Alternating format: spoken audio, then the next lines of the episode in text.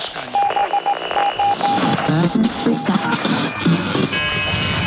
Odsłuch społeczny. Cześć!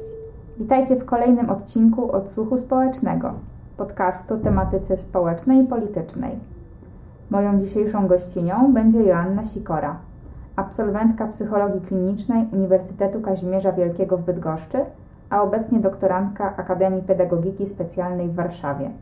Psychoterapeutka pracująca w nurcie poznawczo-behawioralnym oraz psycholog transportu. Naukowo zajmuje się analizą uwarunkowań wypalenia rodzicielskiego, poszukiwaniem czynników ryzyka i czynników ochronnych wobec tego syndromu oraz opracowaniem programu terapeutycznego skierowanego dla osób borykających się z objawami wypalenia. I to właśnie o wypaleniu rodzicielskim będziemy dzisiaj rozmawiać. Ja nazywam się Joe Ash Gierzyńska i zapraszam Was do odsłuchu. Bycie rodzicem nie jest prostą sprawą. Wychowywanie dzieci często można porównać do pracy na pełen etat. W dodatku z nadgodzinami i bez możliwości wzięcia urlopu. Nic więc dziwnego, że badacze zaczęli przyglądać się zjawisku wypalenia nie tylko w kontekście wypalenia zawodowego, ale także rodzicielskiego. Czy mogłaby Pani wyjaśnić naszym słuchaczom i słuchaczkom, czym właściwie jest to wypalenie rodzicielskie? Tak, e, bardzo dziękuję za zaproszenie i zainteresowanie tą tematyką, bo rzeczywiście jest to temat bardzo istotny i bardzo ważny, natomiast jeszcze mało zbadany i odkryty i warto się przyjrzeć jemu w nieco szerszym kontekście. Każdy rodzic doświadcza bardzo interesującego paradoksu, polegającego na tym, że rodzicielstwo z jednej strony jest najbardziej energochłonną aktywnością życiową, ale z drugiej strony też aktywnością życiową, która daje najwięcej szczęścia, radości, satysfakcji i spełnienia. Czyli w szerszym rozumieniu istnieje równowaga pomiędzy e, zasobami, jakie e, rodzic posiada, a wymaganiami i ograniczeniami, które też stoją na jego drodze. I w momencie, kiedy nie mamy równowagi pomiędzy tymi ograniczeniami, stresorami, a zasobami, którymi dysponujemy jako rodzice, to wtedy możemy mówić o syndromie wypalenia rodzicielskiego. I każdy rodzic i każde wypalenie ma swoją osobistą historię. Mamy bardzo dużo czynników ryzyka i czynników ochronnych. I na przykład jednym z takich czynników ryzyka jest y, samotne rodzicielstwo. Natomiast samotne rodzicielstwo, gdybyśmy sobie zadali pytanie, czy samo w sobie doprowadzi do wypalenia rodzicielskiego, to jako jeden czynnik raczej nie, albo zdecydowanie rzadziej. Natomiast jeśli temu czynnikowi będą towarzyszyły też inne czynniki, takie jak na przykład y, praca w niepełnym wymiarze godzinowym, bo to też jest czynnik ryzyka, brak wsparcia społecznego, y, trudności finansowe, to nagromadzenie tych czynników i zbyt mało zasobów i umiejętności, żeby sobie z nimi poradzić, doprowadzi w większym stopniu do e, wyczerpania. Więc taki brak równowagi pomiędzy stresorami i ograniczeniami, a zasobami, którymi dysponujemy, doprowadza do wyczerpania w roli rodzica. Jakie są różnice między kobietami a mężczyznami w kontekście wypalenia rodzicielskiego? Wyższy poziom wypalenia obecnie obserwuje się u matek, też z tego względu, że jednak mimo wszystko w obecnej kulturze nadal na barkach matek spoczywa większość obowiązków związanych z rodzicielstwem i wychowywaniem dzieci. Natomiast z drugiej strony też ojcowie coraz częściej angażują się w swoje role rodzicielskie. I tutaj się pojawia kolejny czynnik ryzyka związany z tym, że ojcowie bardzo często uczą się na nowo tej roli, ponieważ ich doświadczenia nie nauczyły ich tego, co oznacza, że jeszcze kilkadziesiąt lat temu główną rolą kobiety była właśnie opieka nad domem, nad dziećmi i to było przekazywane pokoleniowo. Natomiast główną rolą mężczyzn było dbanie o zaplecze finansowe i role związane z rodzicielstwem nie były im przekazywane. Więc to jest taka podstawowa różnica, jednak jeśli chodzi o sam mechanizm rozwoju wypalenia, to on już jest taki sam zarówno u, zarówno u matek, jak i u ojców. Natomiast y, kobiety popadają w wypalenie wtedy, kiedy zdecydowanie zaczyna im brakować tych zasobów na tej równowadze, o której mówiłam, czyli tych stresorów jest zdecydowanie więcej, Natomiast mężczyźni już w tym momencie, kiedy mają jeszcze te zasoby, natomiast ograniczenia i stresory zaczynają je już przewyższać. Jeśli chodzi o podobieństwa, to podobieństwem są e, uzależnienie od alkoholu i zaburzenia snu. I nie chodzi tutaj e, w żadnym wypadku o ciągi alkoholowe, natomiast to, co możemy zaobserwować, to wzrost częstotliwości spożywanego alkoholu. To znaczy rodzice, którzy borykają się z syndromem wypalenia rodzicielskiego, bez względu na to, czy to są ojcowie czy matki, to u nich zwiększa się częstotliwość spożywanego alkoholu. Czyli kiedyś ja mogłam pić jedną lampkę wina raz w tygodniu, obecnie piję 3-4 lampki wina 5 razy w tygodniu. Chodzi po prostu o zwiększenie częstotliwości picia. I jeśli chodzi o zaburzenia snu, to bardzo często możemy obserwować sen nie dający wypoczynku, czyli nawet po całej przespanej nocy rodzice budzą się i mają takie poczucie, jakby w ogóle nie spali albo spali co najwyżej jedną godzinę. No i wzrost wypalenia prowadzi też do większej formy wycofania u ojców, i to jest też e, obserwowalne, jeśli chodzi o myśli samobójcze i tendencje ucieczkowe. One zdecydowanie częściej pojawiają się u wypalonych ojców niż u matek. Czy też taką tendencją ucieczkową może być ucieczka w hazard, czy jeszcze jakieś inne nałogi? E, bardzo często jedną z konsekwencji e, wypalenia rodzicielskiego wśród rodziców są właśnie tendencje ucieczkowe i tendencje do uzależnień. Ja podałam tutaj przykład jako uzależnienie od alkoholu, bo to jest taki najczęstszy, Natomiast e, różnego rodzaju inne substancje, czy też czynności, takie jak hazard, takie jak zakupoholizm, tak samo mogą być konsekwencją obserwowalną u rodziców. Czy jednym z takich czynników chroniących może być, albo takim zasobem, wsparcie rodziny, czy to babci, cioć, czy znajomych? Jak najbardziej. Wsparcie jest bardzo dużym zasobem i bardzo dużym czynnikiem ochronnym. I też yy, jednym z zajęć na warsztatach dla rodziców wyczerpanych jest nauka proszenia o pomoc, ponieważ rodzice bardzo często wychodzą z takiego założenia, że ja muszę zrobić wszystko sama, zorganizować na najwyższym poziomie, bo tylko wtedy jestem dobrym rodzicem, a do tego dążę, więc jest bardzo duży opór też u rodziców przed proszeniem o pomoc, więc tego też wyczerpani rodzice uczą się w trakcie warsztatów. Wspominała Pani o warsztatach, ale zanim jeszcze przejdziemy do wątku e, warsztatów, chciałbym jeszcze zapytać o to, jak media społecznościowe i ten obraz y, rodzicielstwa, który jest kreowany w mediach społecznościowych, wpływa e, na poziom wypalenia rodzicielskiego, bo często, czy to na Facebooku, na Instagramie, możemy obserwować szczęśliwych rodziców, którzy publikują zdjęcia swoich pociech, pokazując tak naprawdę tylko fragment, jakiś e, kawałek swojego życia. I czy w tym momencie właśnie taki rodzic, który widzi taką szczęśliwą rodzinę gdzieś na wakacjach nad morzem czy w restauracji, tak patrzy na to zdjęcie, zastanawia się, kurczę, co, co, jest, co jest w mojej rodzinie nie tak? No tutaj jest szczęśliwa rodzina, a ja tak nie potrafię się cieszyć. Zgadza się, dokładnie tak jest. Media społecznościowe kreują idealne rodzicielstwo. Wszystko jest porządne, poukładane, rodzice są szczęśliwi, dzieci są szczęśliwe i zadowolone, nie ma żadnych trudności wychowawczych, nie ma kłopotów z tymi dziećmi i my dążymy bardzo często do takiego idealnego obrazu. Natomiast okazuje się często, że to jest iluzja, ponieważ rzeczywistość wygląda zupełnie inaczej. I bardzo często to, co rodzice mają z tyłu głowy, to jest właśnie dążenie do tego ideału ale okazuje się, że dojście do tego ideału jest praktycznie niemożliwe. I to, co się obecnie dzieje, chociażby rozwój i w zakresie psychologii, i w zakresie medycyny, pokazuje nam, jak powinno wyglądać idealne rodzicielstwo, ponieważ jest mnóstwo książek, poradników, które promują, jak być dobrym rodzicem. I rodzice, zwłaszcza rodzice z wyższym wykształceniem, a to jest kolejny czynnik ryzyka, bardzo często e, czerpią wiedzę z tych książek i próbują postępować zgodnie z nimi. I później pojawia się problem, ponieważ okazuje się, że jako mama przeczytałam pięć podręczników, a zupełnie sobie nie radzę w swojej roli.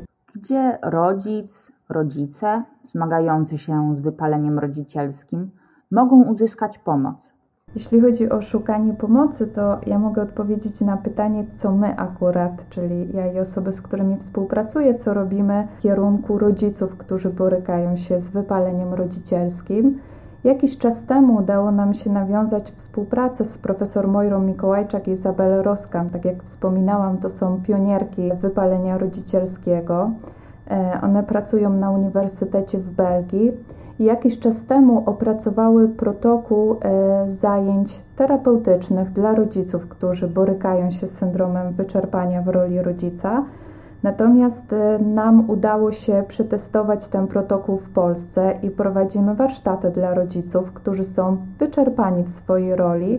Te warsztaty polegają na tym, że na początku każdy rodzic ma robioną e, indywidualną diagnozę, która określa poziom wyczerpania w roli rodzica, ale także bierzemy pod uwagę dodatkowe czynniki, takie jak na przykład depresję, radzenie sobie ze stresem, czy też ważne straty w ciągu ostatniego czasu, ponieważ tutaj musimy rozgraniczyć, czy my rzeczywiście mamy do czynienia z wypaleniem rodzicielskim, czy być może mamy do czynienia z depresją albo na przykład żałobą.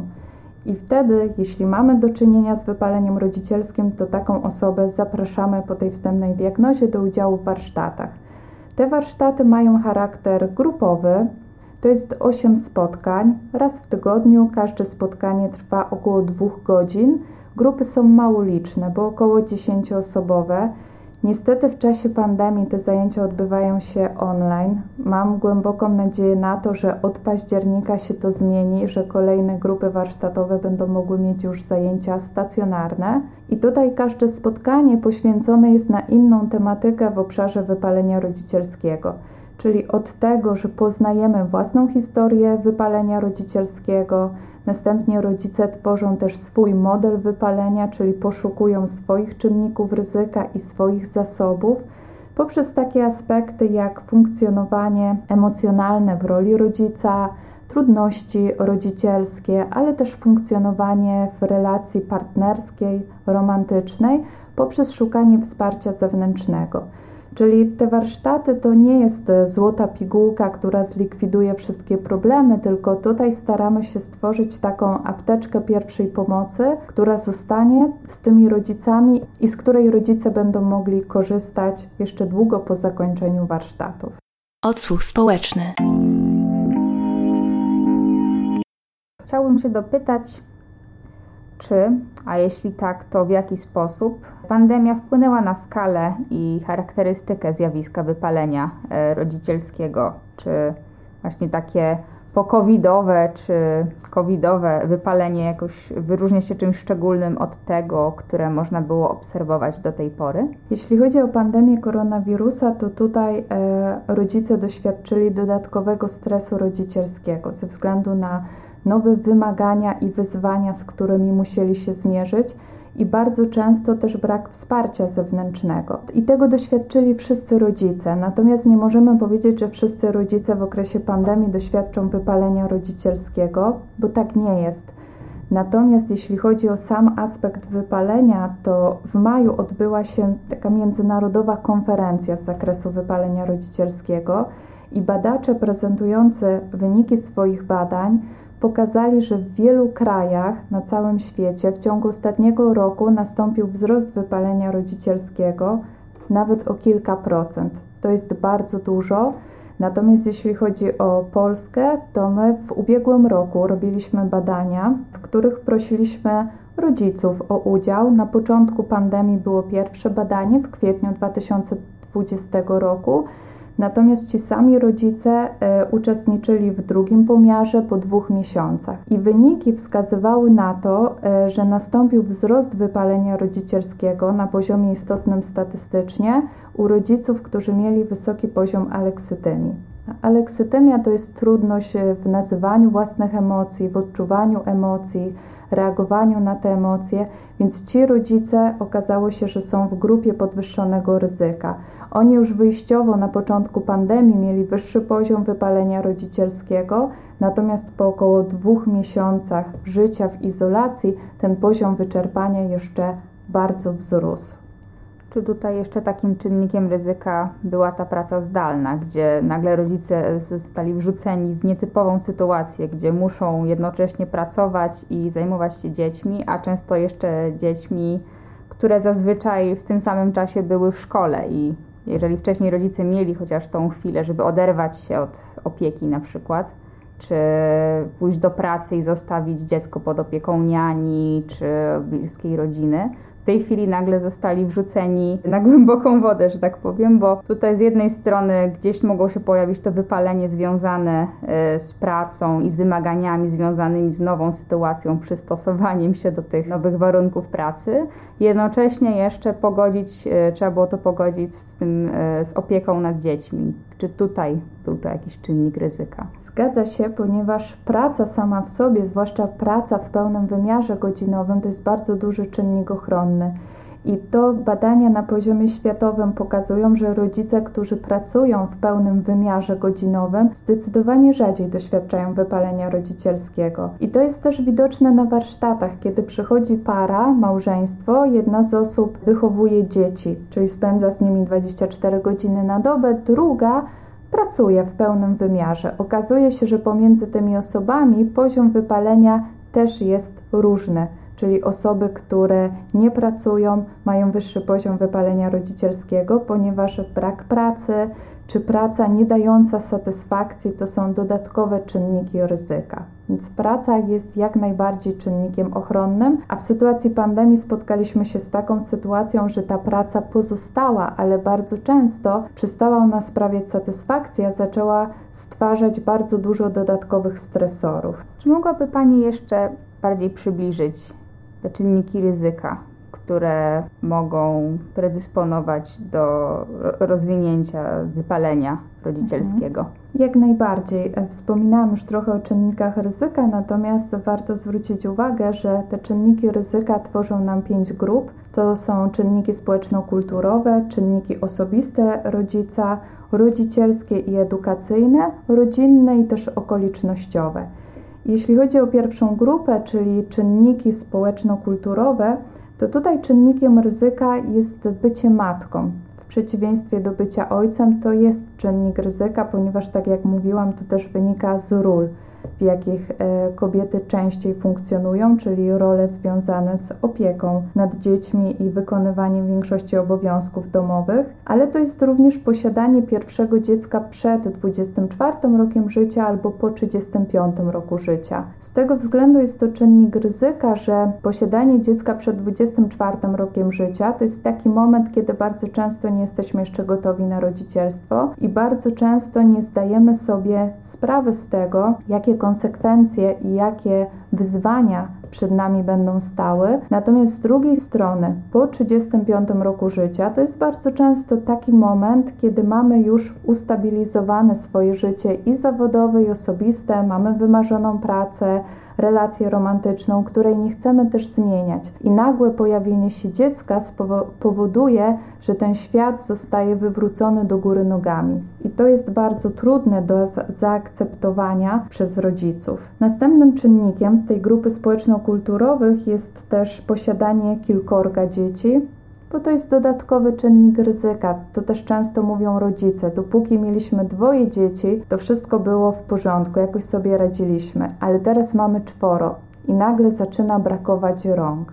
I jak do tego dojdzie nam jeszcze brak wsparcia, to że jeden rodzic jest cały czas poza domem, bo pracuje, to tych czynników ryzyka mamy jeszcze dodatkowo więcej. Tak samo jak samotne rodzicielstwo, o którym już mówiłam, jest czynnikiem ryzyka, brak bezpieczeństwa finansowego, wysoki poziom wykształcenia, o czym też wspominałam, i z tych czynników społeczno-kulturowych również praca w niepełnym wymiarze godzinowym. To jest ta pierwsza grupa.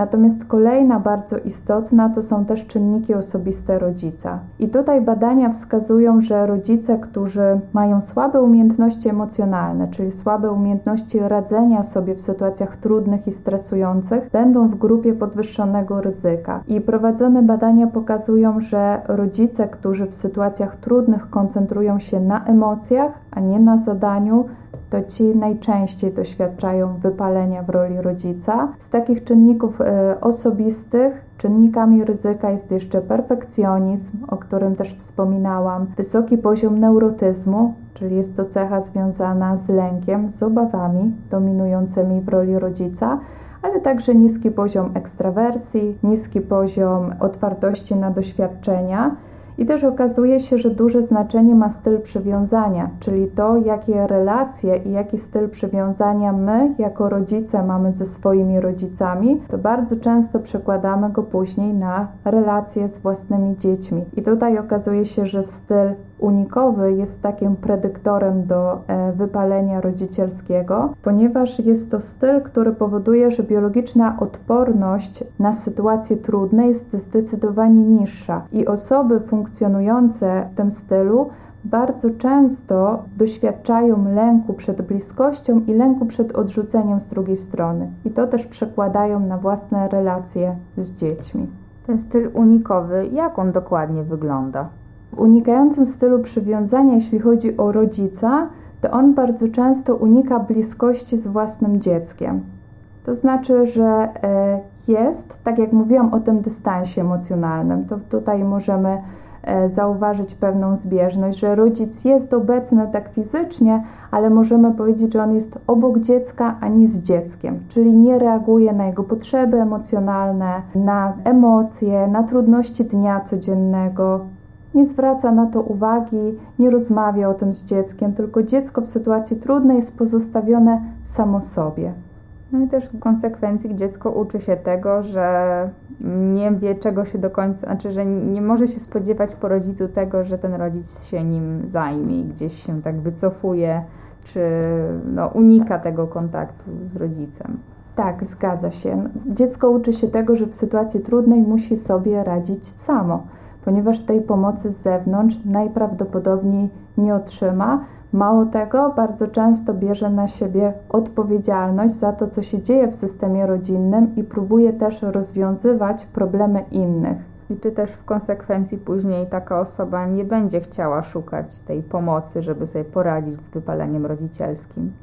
Tak, bardzo często się tak dzieje ponieważ e, osoby z takim stylem przywiązania są nauczone, że ta pomoc z zewnątrz nie przyjdzie i że tej pomocy nie ma, więc nawet nie ma co alarmować i prosić o pomoc. W związku z tym są nastawione na to, że muszą sobie radzić same z trudnymi sytuacjami i cechą, która jest z tym związana, jest też ten wysoki perfekcjonizm, ponieważ taka osoba wychodzi z założenia, że żeby wreszcie została zauważona, to musi coś robić bardzo dobrze, na najwyższym poziomie, wręcz idealnie. A cecha taka jak perfekcjonizm i to bycie idealnym nie pozwala pokazywać swoich słabości, nie pozwala też prosić o pomoc. No i tutaj to koło nam się bardzo często zamyka. Błędne koło. Bardzo dziękuję za rozmowę i Mam bardzo dużą nadzieję, że być może osoby, które słuchają tego odcinka, będą wiedziały, na co u siebie zwracać uwagę być może ten odcinek zachęci ich do tego, żeby poszukać pomocy. Ja również bardzo dziękuję i chciałam jeszcze e, zaapelować dla osób, które pracują z rodzinami, rodzicami i dziećmi, żeby pamiętali o tym, że jest coś takiego jak wypalenie rodzicielskie i powoduje to bardzo dużo negatywnych konsekwencji również dla dzieci, takich jak zaniedbanie, czy też przemoc i werbalna, i niewerbalna. I należy pamiętać o tym, że ci rodzice nie potrzebują tylko sankcji i nakazów, ale potrzebują też wsparcia i pomocy. I o to bym też chciała zaapelować, jednocześnie wskazując, że skutki i pandemii koronawirusa, i wypalenia rodzicielskiego, które teraz się pojawiają, pozostaną z nami jeszcze długi czas po tym, jak e, obecne sankcje i nakazy zostaną zniesione.